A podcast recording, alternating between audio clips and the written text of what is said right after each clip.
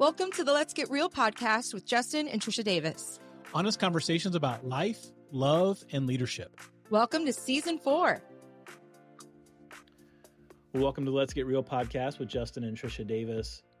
Guys, I'm so excited about this episode because in just a few minutes, we're going to be joined by our good friends, Dave and Ashley Willis. Dave and Ashley have been friends of ours for over a decade. They've been huge supporters of Trish and myself and our ministry. They host a very popular Christian podcast called The Naked Marriage Podcast. And it's consistently in the top 10 on Spotify and on Apple Podcasts.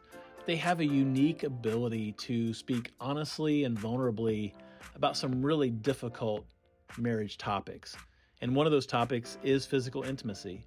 And over the last few weeks on the Let's Get Real podcast, Trish and I have been having honest conversations about physical intimacy in marriage. And so we're grateful that Dave and Ashley have joined us and are going to impart wisdom and vulnerability and humor into this topic. And so if you're listening with some younger ears, it's getting ready to get real. It's getting ready to get honest. It's also might get a little PG-13 here in just a second. And so I'd encourage you to pop in some AirPods and make this just a personal listen. Especially if you're around some younger listeners or maybe listening at work, that'd be really awkward. And so we're grateful that you would join us for this conversation and just to have Dave and Ashley as a part of it as well. Before we dive in, we want to invite you to be our guest for the RefineUs Weekend Experience, May 3rd through the 5th in Nashville, Tennessee. You guys, we are pulling out all of the stops to create an environment for you to transform your heart and the heart of your marriage. We're going to be hosting this event at the Virgin Hotel on Music Row in downtown Nashville. It's an unbelievable hotel. It's going to be all inclusive. So 2 nights lodging is included. Your meals are included. We have secured a professional photographer to do photo sessions for each couple individually throughout the weekend. You're going to have opportunity to see the city. You're going to have an opportunity to have meals with us. It's going to be an all-inclusive, immersive, marriage-intensive weekend. We can't wait to host you. The first 6 couples that register are going to get a free coaching session with Trish and myself for an hour. We have 2 of those left. We limit the amount of couples that can attend this weekend intentionally so that we can spend time with each couple. And so for more information about the RefineUs Weekend Experience and to register, you can go to refineus.org/weekend. And we can't wait to host you May 3rd through the 5th in downtown Nashville.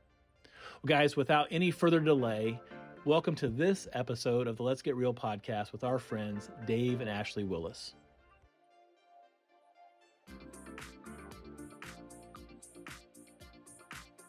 Well, hey, everybody, welcome to the Let's Get Real podcast. We are so excited about our guests today, Dave and Ashley Willis, who I'm telling you, we said this before we got on here. I'm always laughing when I'm with you guys. And we laugh about the good things and the bad things. Like sometimes we laugh instead of crying. But for those who may not be familiar with you, share a little bit about who you are, your family, all that great stuff.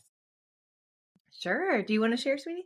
Yeah. Well, we are huge fans of Justin and Trisha Davis. Yes. We're the fan club presidents, I guess, the Georgia chapter. We love you guys.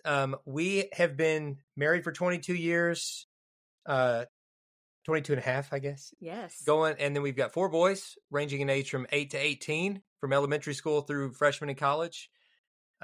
We are part of the team at XO Marriage, which is a marriage ministry. We've been doing marriage ministry for about a decade and been a pastor as well. And, right. Ashley is in a master's of biblical counseling program. So I'm almost done. She's she's just an overachiever. Like she'll get so big, like there's no time left. And she's like, I think I'm going to take on a master's program or learn origami she just is constantly taking on new stuff. Hey, you got to keep the mind sharp. She is the smartest, hardest working person I know. Smartest one. You know. And yeah. And I'm getting colonoscopy today. So I just want everybody to know. He's a little bit, I don't know. You haven't had any food for over 24 hours. Well, no, and I haven't been able to even drink liquid since 9 this morning. Wow. But he's here and it's commitment. And we feel honored and not surprised at all that you would show up here and tell us, hey, I'm going to leave this interview for a colonoscopy. Well, this is a public service announcement. Hey guys, it's Once you hit 45, happy birthday. It's time. Yeah. It is time. Yeah. This isn't in our planned questions, but have you guys done any Enneagram work? Do you know what your Enneagram numbers are? We do. We're both sevens. I knew Dave was a seven. I just didn't know. I had, you know, you're not supposed to project or, you know, diagnose people. I've never met two sevens married before. It doesn't exist. We're like a couple of unicorns. It's like ADD on crack because no, we're the only people in all of XO Marriage. There's like 30 employees. We're the only sevens in we're married to each other. Yeah. Our entire group. Yeah. And they're like, we thought you guys were sevens. So I bet you guys get invited to every single meeting because they're like, we need some of that seven joy going on in this. Bring the party. Meaning, yeah, I love it. We like to have a good time. That's for sure. Yeah. Yeah. That's awesome. Somehow, like, even as a seven is gets a lot done. Well, and really Achiever's a close second for mine. So yeah. What about you guys? What are you on the Enneagram? Well, I'm an 8. Okay. I'm a 3. So we're the power couple. Yes. When we are really good, we are the power couple. And according to the Enneagram, when we are not good, we are toxic. There is no middle ground with 8s and 3s married. We are all in or all out. We got a life plan last summer, and the guy that was doing our life plan, after we kind of like went through this whole process, he's like, I got some really good news and some really kind of a stern warning for you. And he's like, when you guys are healthy, you are really amazing. And when you're not healthy, you can do a lot of damage to one another. And I'm like, dude, we've been married for 27 years. We know this. All right. Yeah, I think you're verbalizing what we've lived out for the last 26 years, but so I assumed that at least one of you was a seven, but it doesn't surprise me. We are going to have you guys back on the podcast, not because you have like all the time in the world, right? But like, I think that would be a fascinating conversation to talk about your Enneagram, but we'll stay on topic for our questions today. So when I met you, Dave, I met Ashley later on, but I met you because we were doing a marriage event at Stevens Creek. In Augusta. That's right. And you were the associate pastor there at the time, maybe a teaching pastor. Mm-hmm. And you reached out to me and just kind of introduced yourself. And at the time, I think this is right. I think you had the Twitter username marriage. Well, it was Facebook. Facebook. So okay. Like, yeah. Yeah. So I was. And so I think marriage was just really, this is like 10 years ago. Yeah. And we were actually, I remember this so well. We were actually in a van driving to Augusta, and I'm talking to you on the phone. And at that time, you just really started getting passionate about marriage, and you've been so supportive of us and our ministry. But how did you kind of go from this pastoral call to this passionate, you know, investment and kind of redirecting your whole ministry around the idea of marriage? Yeah, it's a great question. And you guys have been an inspiration from early on. Your testimony, as your listeners know, I mean, you guys are changing so many lives. So thank you for being trailblazers in this space. Well, I didn't really see it as a separate calling of like pastor and then marriage ministry, but being a pastor, Ashley and I were both just seeing in our church and all around us in our community that marriages were hurting all over. It seemed like that every prayer request, every counseling request, it all was directly or indirectly tied to people's marriages. And I just thought, man, like this is a crisis. I wish we could do more to help. I mean, here in this church and outside this church. And that's really what started the Facebook page, is just wanting to start somewhere and not having any money. So like, that's the one thing we could do for free at the time. So that was, you know, some kind of limitations, you know, kind of bring things into focus. So I'm like, all right, what can we do for free? And Facebook at the time was it. And so that started to grow. And as that grew, people started writing us from all over and letting us know what was happening in their marriage. And well, and it really wasn't us. It was an anonymous marriage page. Like there was no, our friends knew that like Dave had started the page, but you didn't have your name on it. I didn't have my name on it. I didn't really join in until probably like a year or two in, because we were having babies. Oh yeah, she was plenty busy doing the real work, the you know, with the little ones. And But God like poured fuel on it, right? I mean, it just kind of took off. There was just this, before you weren't buying ads. It was like this organic God thing, I felt like, of just kind of like, God's like, okay, you're going to step into this. I'm going to open the doors wide open. Yeah. Yeah. And it wasn't at first. At first, it was like I'd post something and like my mom would like it. And like, you know, thanks, Mom. There just wasn't, it wasn't like I started it and then it blew up. But about a year in, we did one post and it was about just, hey, be careful with opposite sex friendships, because a lot of affairs can start this way when boundaries are crossed, and just be careful with those. You need to have clear boundaries with opposite sex friendships. I didn't think that was like a controversial idea, but people started arguing about it yeah. in the comments, which like made it keep, you know, getting pushed up in the algorithm or whatever. And it brought all this attention to the page. And then after that, almost everything we posted there for the next few months really, really had that momentum. And God just gave us a season of unexpected favor to grow it. And all the while, I think he was kind of growing us with it in terms of growing our passion for marriage, our understanding, as people were writing us and letting us know what they were really going through. Yeah. And so it kind of became on the job training too. And then little by little, he has just kind of kept opening those doors and making it clear that like, hey, this is a huge need. This is something I've gifted and called you both to do. And this is, it's an extension of what we were already doing. You know, we were already in ministry, but this is just a new focus. And we love getting to do it. I mean, it's, we love getting to work together. You guys know what that's like. And, and it's so meaningful to think, you know, God, if you can use us to strengthen people's faith and help kids stay with their parents and help, you know, help couples stay together. And that's it's a gift to just be a small part of that. I love that. Ashley, I'm interested in, I always call them like the decades, like when you think of your life in decades, where we were 10 years ago, our house was booming with kids, you know, in three different seasons. We had kids at three different schools, and I'm like, crazy.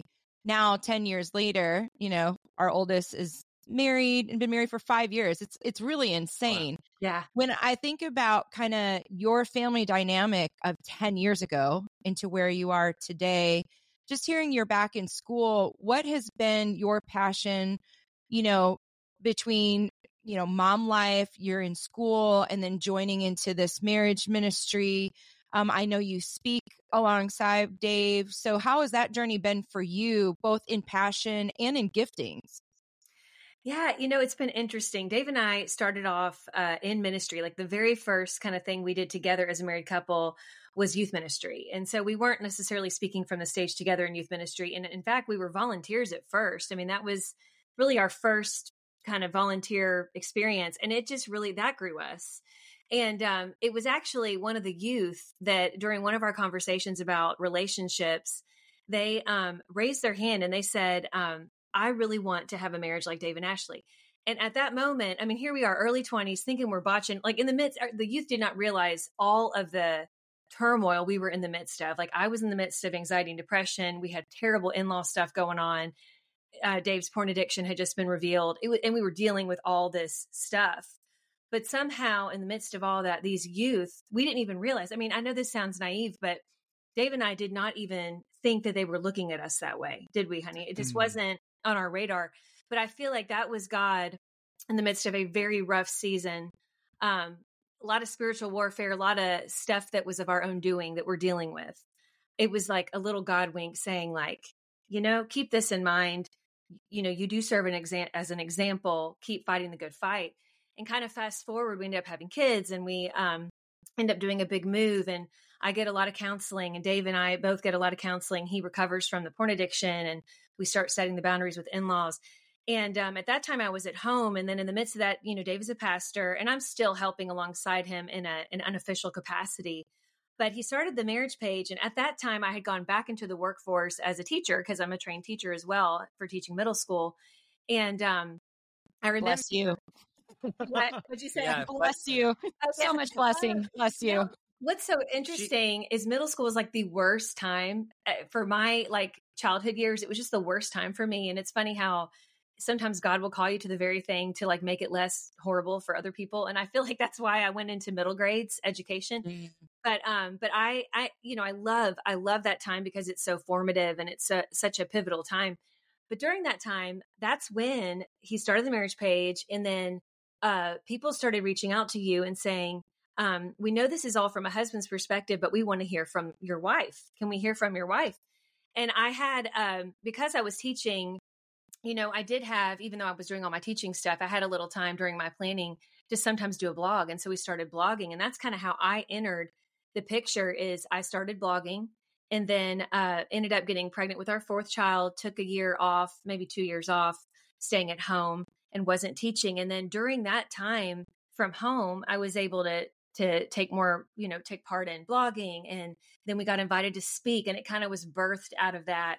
And then more and more, you know, it's funny how you talked about how was this transition like for you, you know, doing teaching about marriage from stage is not that different as far as the kind of equipping that you have for teaching kids. It's not that different. I mean, you're talking about different things, but it's not that huge of a transition. I think the biggest thing for me though, was Dave was ahead of the game from me as far as he had been a preacher for years. You know, I had not taught as long as he had been preaching, and I really had a lot of insecurity getting up there with him. I had a lot of, I feel like it was kind of some digs from the enemy of like, what are you doing up here? You're just, you know, you're taken away from Dave. Like, he's the one who's supposed to be doing like all this stuff. I was really, even she's always from childhood was gifted to speak. I mean, God's put this in her. And so this isn't something that was like shoehorned in. I mean, she was made for this, but it was just kind of like convincing her that she was made for this because the early years, you were battling that insecurity, which I hated because I knew how amazing you were. And I totally relate to that. Like I always say that Justin was like the Michael Jordan of speaking because he's a phenomenal communicator.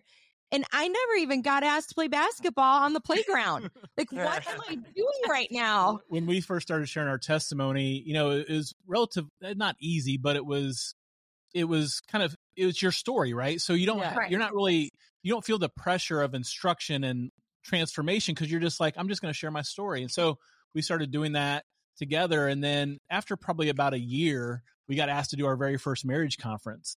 And I'm like, yeah, we'll do that. And Trisha's like, what? We've never done that before. I'm like, well, we got 9 months to come up with the content.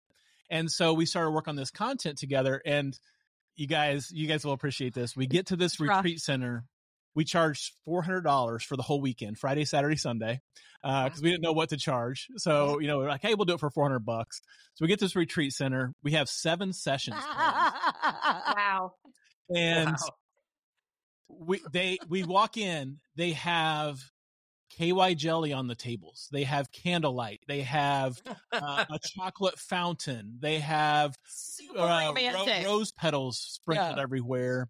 There's Italian dinner that's catered and a violin player that's playing during dinner. Then we get up and share our testimony at the very first session. And I don't think anyone had sex the entire weekend. I mean, it was so heavy. It was so unromantic. They immediately turned the chocolate fountain off. Like, my goodness. Like paralyzed right before we go up, she's like paralyzed on the floor of the hotel room. Mm-hmm. Going, I don't think I can do this, you know, and just seeing, you know, how God has used her, in our ministry. And I would, you know, say she's a better communicator than me at this point, just because of how gifted that she was. So I'm looking back on that and kind of hearing your perspective, Ashley. It's like, man, I'm so grateful that both of you said yes because of the lives and the marriages that have been impacted because you guys, you know, were able to fight through that insecurity. Yeah. Yeah. And I'm so glad for you too, because you guys are so powerful together. I mean, such a powerful couple, you know, obviously separately and together, but I feel like there's even more power when a couple can come together and share their testimony and also teach on these things. So but it is real. The struggle's real.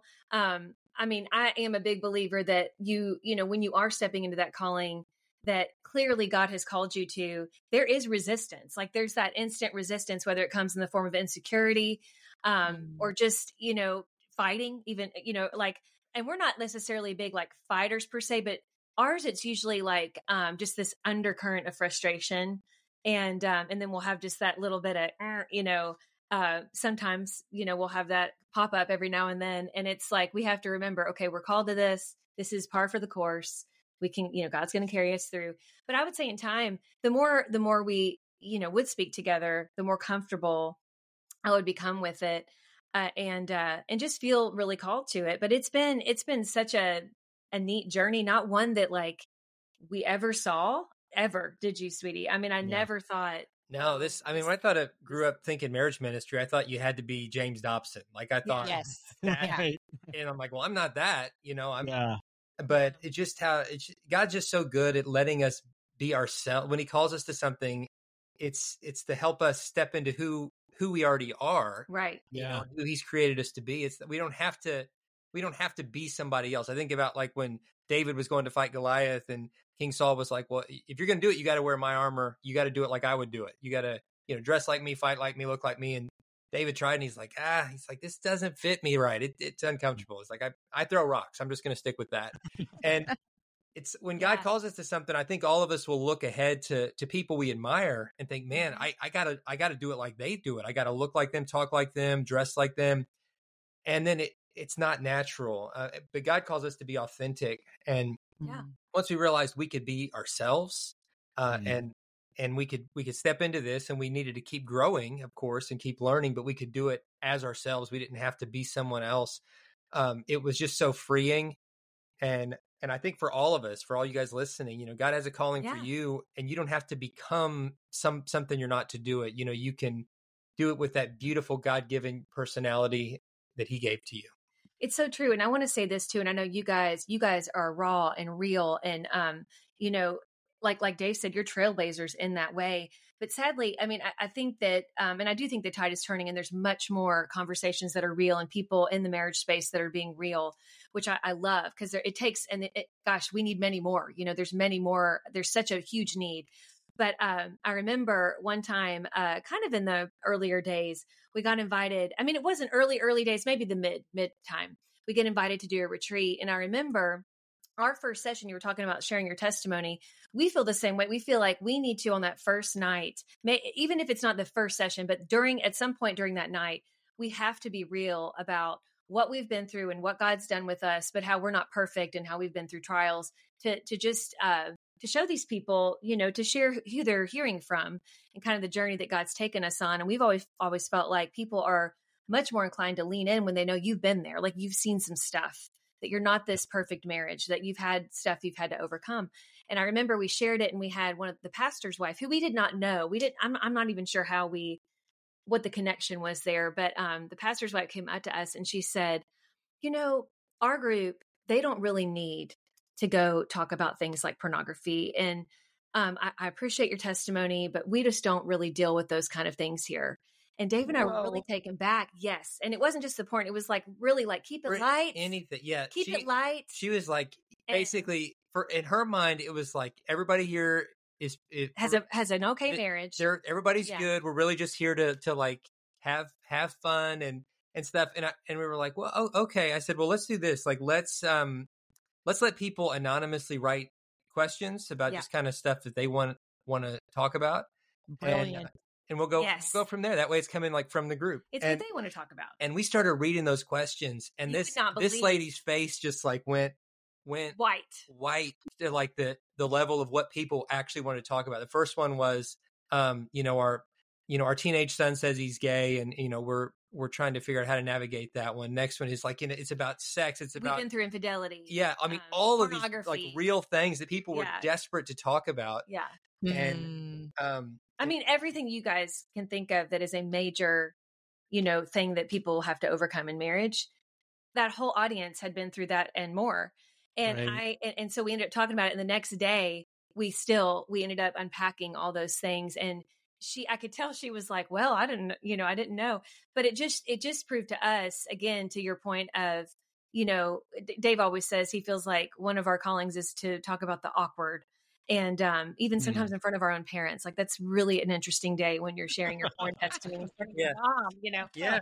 But it's, but like, I still feel like, even though it's not comfortable, that you know, I think not that I'd want to go against, like, we were going to honor her no matter what, but I think giving the questions, it was kind of an eye-opening thing, even to some of these pastors don't know what their congregations are going through. Yeah. And we feel like if we haven't come and talk about, and I know you all feel the same way. If we haven't gone there and talked about real stuff, then we haven't done what God's called us to do. I mean, what's the point? Yeah. You know? Right. I think, you know, in that lane, there's so many directions we could go in this. And I think one of them, if we have time, I'd love to come back to, but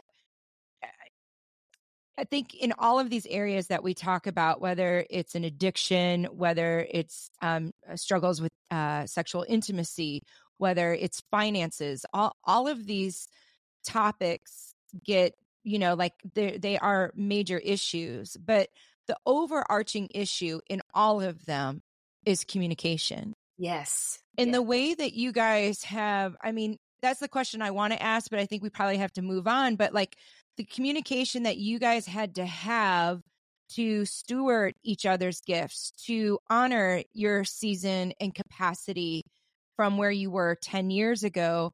I think the person listening who is, you know, married and trying to navigate, like, what does that mean to be authentic in those conversations? Like, where do you start? Because usually those authentic conversations happen through arguments. Like, that's when we bring all the stuff, and it's usually not really healthy. And so what we talk about, I mean, fighting fair is healthy, but oftentimes the unhealth comes out, you know, in that. And we talk a lot about like my way, your way, and our way. Yeah. Yeah. And I feel like that's what you guys have really mastered, of recognizing what is okay to be my way or their way, but what needs to be our way. And you said that, Dave, like there's this path that we have. What are some like practical encouragement you would give to someone listening going, I don't even know what that means, or like, where would I even start when kind of a lot of areas feel like they're off the rails right now? Yeah, I love that question. You want to go? You go ahead, sweetie. Communication is key. We say the same thing. It always, I mean, I would say 99.9% of the time it's a communication issue. Yeah. Pretty much every issue. Yeah. Well, one of our big blind spots when we first got married was that we thought communication would just be natural. Yeah. Because we thought, well, we know how to communicate. I mean, we can talk to people, in front of people, whatever. We got this. People say communication is hard. We got it. Well, the irony is we met in art. We have bachelor's degrees in communications. Dave has a master's in communication. So like, it was a little prideful. Yeah. Yeah. It's ironic because it was a wasted major.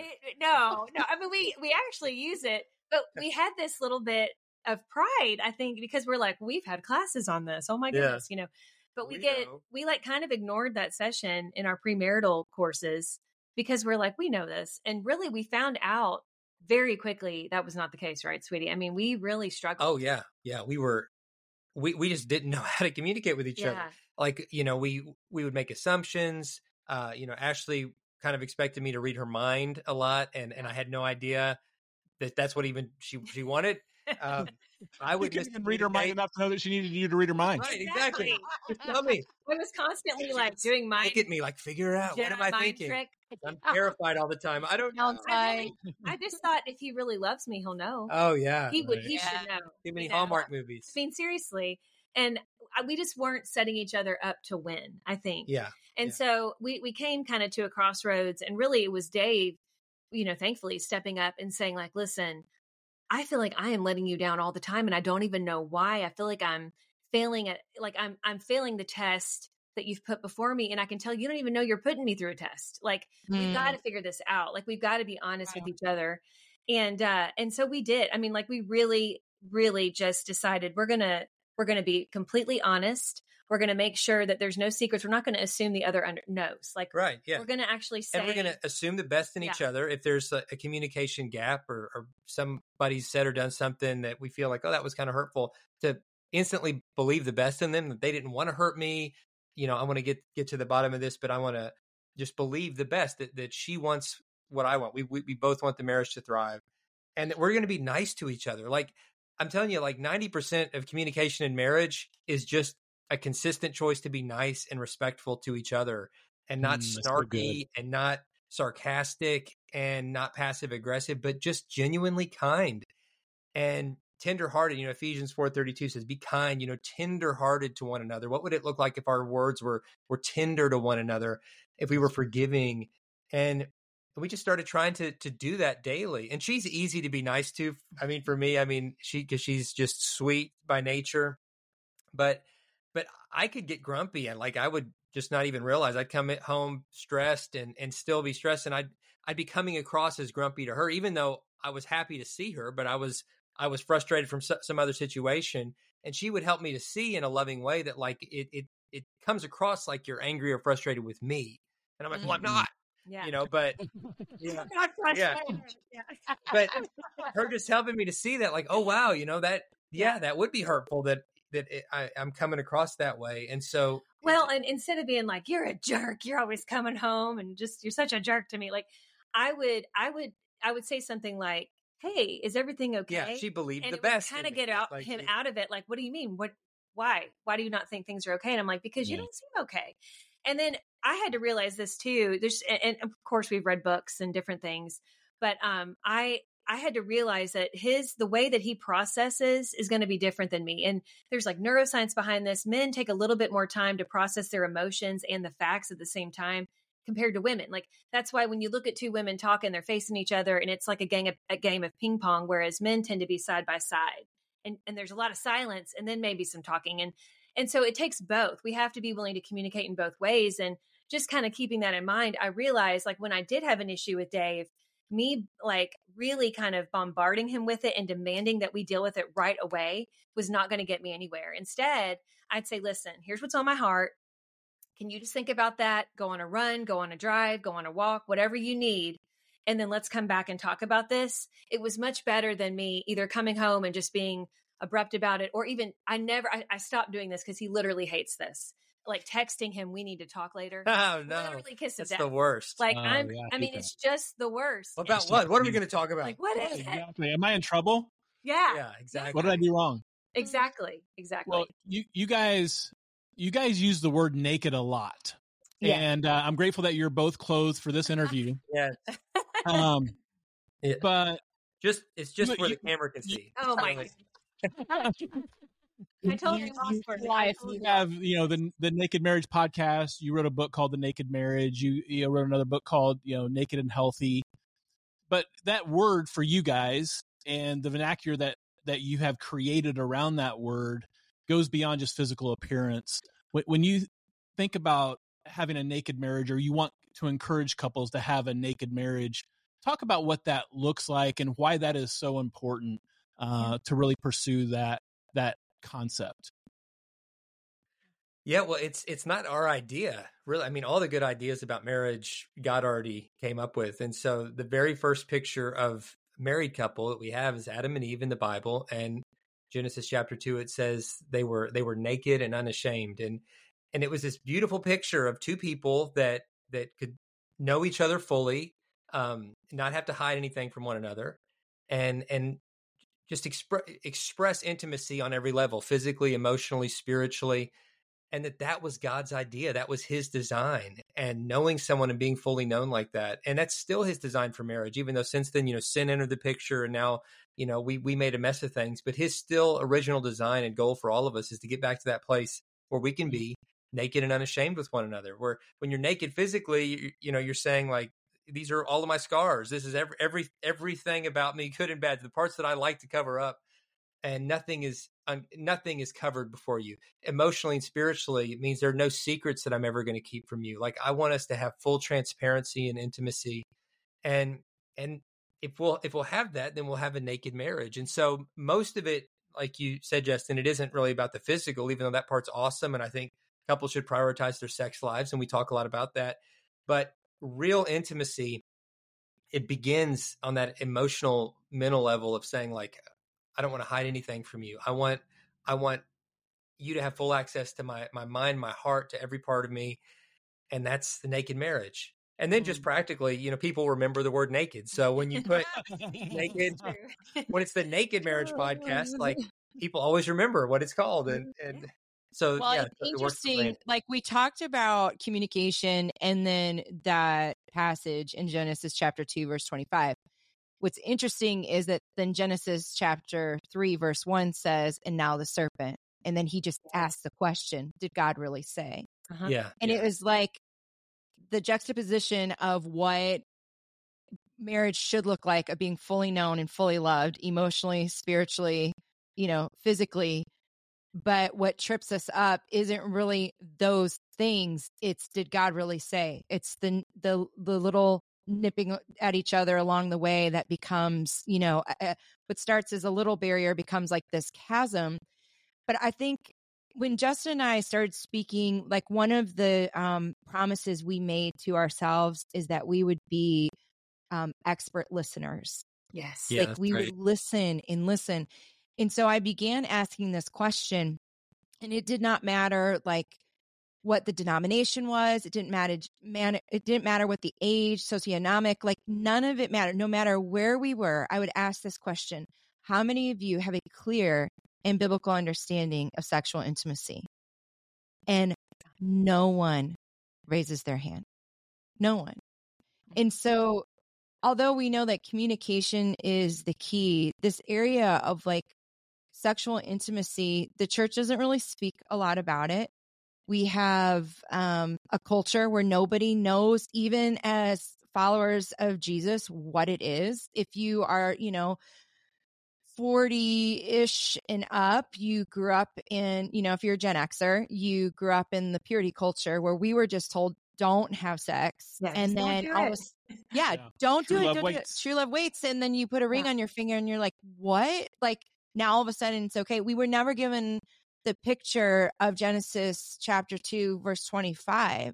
Right. And so when you talk about, if we could just, you know, kind of close our time together of just talking about like, how has that changed in how you communicate that passage of scripture of being fully known in the area of sexual intimacy? Like you guys said it, it's the lack of understanding, the dysfunction of culture, and like you aim at nothing, you're going to hit it every time, right? So like for the person that's listening and understands it's like a communication issue, but when it comes to physical intimacy, what has been some of the I don't want to say practical because it may not be practical. It may be emotional. It may be practical. I don't know. But an encouragement that you would give to the person who is feeling really defeated of like why sex needs to be a part of marriage. Yeah. It's a great question. And we talk about it a lot. We've written a lot about this. We have a whole book called The Counterfeit Climax, which talks about all those struggles of the counterfeits. I mean, that's, you know, the enemy wants to convince us that like somehow sex was his idea. And I think a lot of us who grew up in purity culture, that was perpetuated. And I don't think, I mean, I know that the churches and youth groups we came from that kind of taught us in a purity culture fashion, the intent was good. It was to protect us and to encourage waiting, which is wonderful and beautiful. But I feel like kind of the backlash of it was, we had a lot of shame associated with sex, even if we waited. Like there was this shame associated with it. And I think too, I think it inadvertently drove more people to things like pornography and kind of like, well, by all means, never do it. But you know, if you need to satisfy your own stuff, whatever, kind of like the secret of the church. And so there's so many people from our generation that really have dealt with this, men and women. I mean, it's not just a male issue. Mm-hmm. And what I would say, Trisha, kind of to your question, is we need to, the first step to really seeing sexual intimacy as God has designed it is to first know that sex is good and is a holy experience for a married couple, that he made it specifically for a married couple. But in order for us to experience the oneness that he wants us to experience, mind, body, soul, then we have to first get naked in the sense of being honest.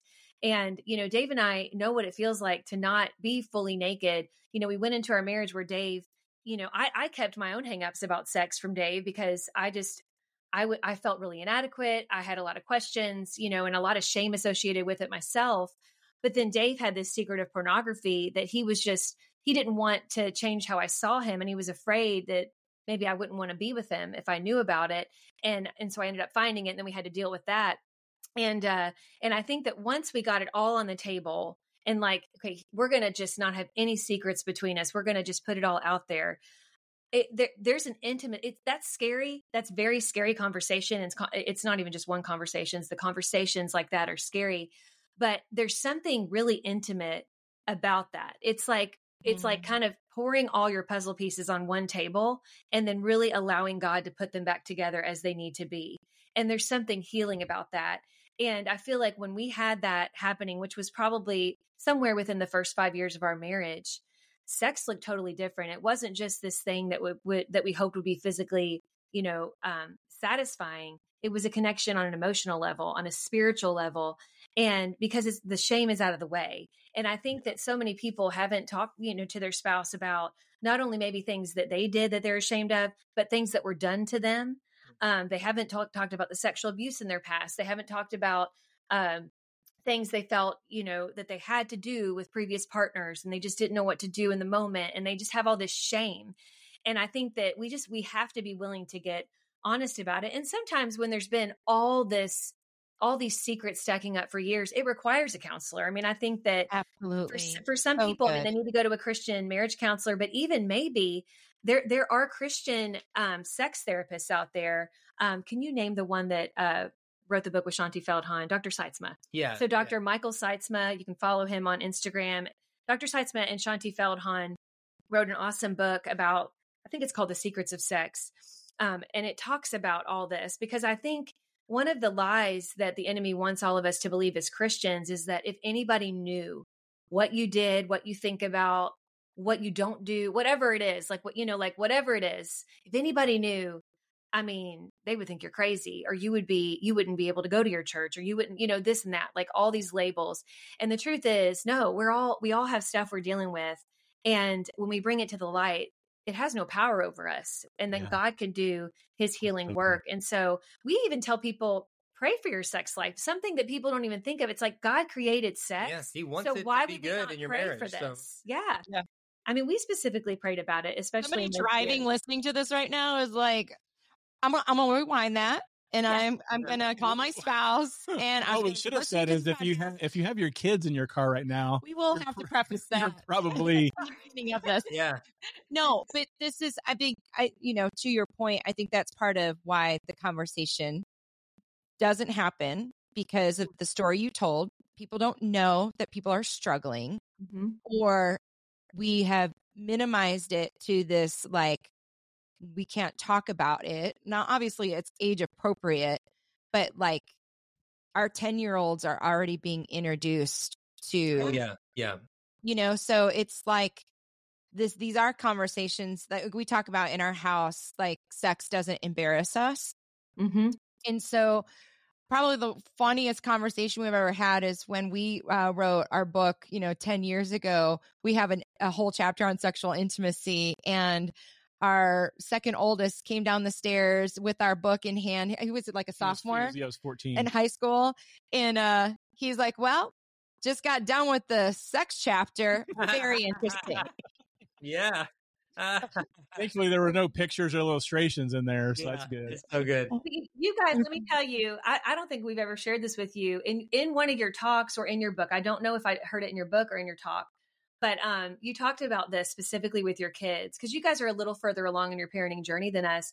And you talked about, and this is, I'm taking this a little sideways, but you talked about even when it comes to our kids' bodies and them going through the changes to celebrate it. Like if they notice something to not have shame about getting a new pube or whatever and being like, hey, you, I remember you saying that. And we did that. Like we were like, he was like, I think I'm getting hair. And I'm like, oh my gosh, you have pubes. Awesome. And I was like, you guys really will love this, that Micah, who, I don't know if we've ever shared that story on the podcast. If we haven't, we share it in our marriage conference and I think we might share it in our book. So we'll have to share it in context at some point, but it was kind of this moment of discovery. And it was a moment that I say that I had to decide if I was going to live in Genesis chapter 2, where my child literally felt no shame. Yes. Or if I was going to live in Genesis chapter 3, did God really say this was good? He ended up becoming a youth pastor. He just planted a church a couple weeks ago, but he's so awesome. He was a youth pastor and invited me to talk on you know, mom and son relationships. And I told that story, and we were like 400 moms and sons in the room. She was going to share it. It was beautiful. I was in the back. Okay. So I have one last question. It's kind of it's a heavy question, but I think it's one to embrace. Dave, for the person that is struggling with a sexual addiction and like there's the feeling of shame and being outed and maybe even a belief that there is no going back. There's no way that there's healing that can happen if my spouse found this out about me. What would be your encouragement of like, how do you begin that process, as Ashley said, to begin honesty when you know that your honesty is probably going to shatter your spouse's heart? Yeah. Gosh. Yeah. That's so hard. Well, I know what that prison feels like when you feel stuck in something that you hate. And, you know, I've heard it described like, you know, holding a hungry wolf by the ears. You know, you hate the situation, but you don't want to let go either. And I felt stuck like that before, where I hated what I was doing. I hated the self-loathing and the cycle and the shame that went with it. And that you know, just my own willpower alone wouldn't keep me away very long from falling back into it. But I didn't want to do the biblical approach, which is to confess, to step out into the light, to get accountability and all the things that we need to do to get healing. But what I will tell you is, on the other side of it, you know, walking through that journey, which, yeah, it was messy. But my goodness, life is so much better on the other side. And I'm telling you, there's nothing you could ever do that's so bad that the blood of Jesus wasn't enough to pay for it. And there's no sin that's worth keeping. It will only harm you. There's no such thing as just a little sin or harmless sin. It's going to hurt you. It's going to hurt others. And you got to bring it out. You got to deal with the temporary discomfort that could create permanent healing. It's kind of like that pornography is like a tumor growing in your body. You know, it's going to keep growing and growing until you do the work of cutting it out. And cutting it out, it's probably going to hurt some, and it's going to be a little messy. But my goodness, then you're going to be free. You're going to be free from it. And nobody would want a cancerous tumor put back inside of them. And once you're free from porn, man, I would never, ever want to go back. I just wouldn't. The freedom on the other side is amazing. And I'm so thankful for the grace and wisdom Ashley showed through that. Even though she had been wounded by me, she still lovingly walked with me through that healing process. And we could talk for hours just on this topic, because I know that it's nuanced and it's deep. And there are folks listening right now that are stuck there and dealing with just the pain of it, the insecurity that comes from it, whether it's you or your spouse who's had this issue. We have, you know, like that book Ashley mentioned, The Counterfeit Climax, is a good resource. And we've got podcast episodes and free resources that just dive deep into that. We'll put all that in the show notes as well, so people can find it. Thank you. Awesome. Just know you're not alone, and you don't have to stay stuck. And Jesus wants you free, and your marriage will be better once you do get free. And so don't believe the lie.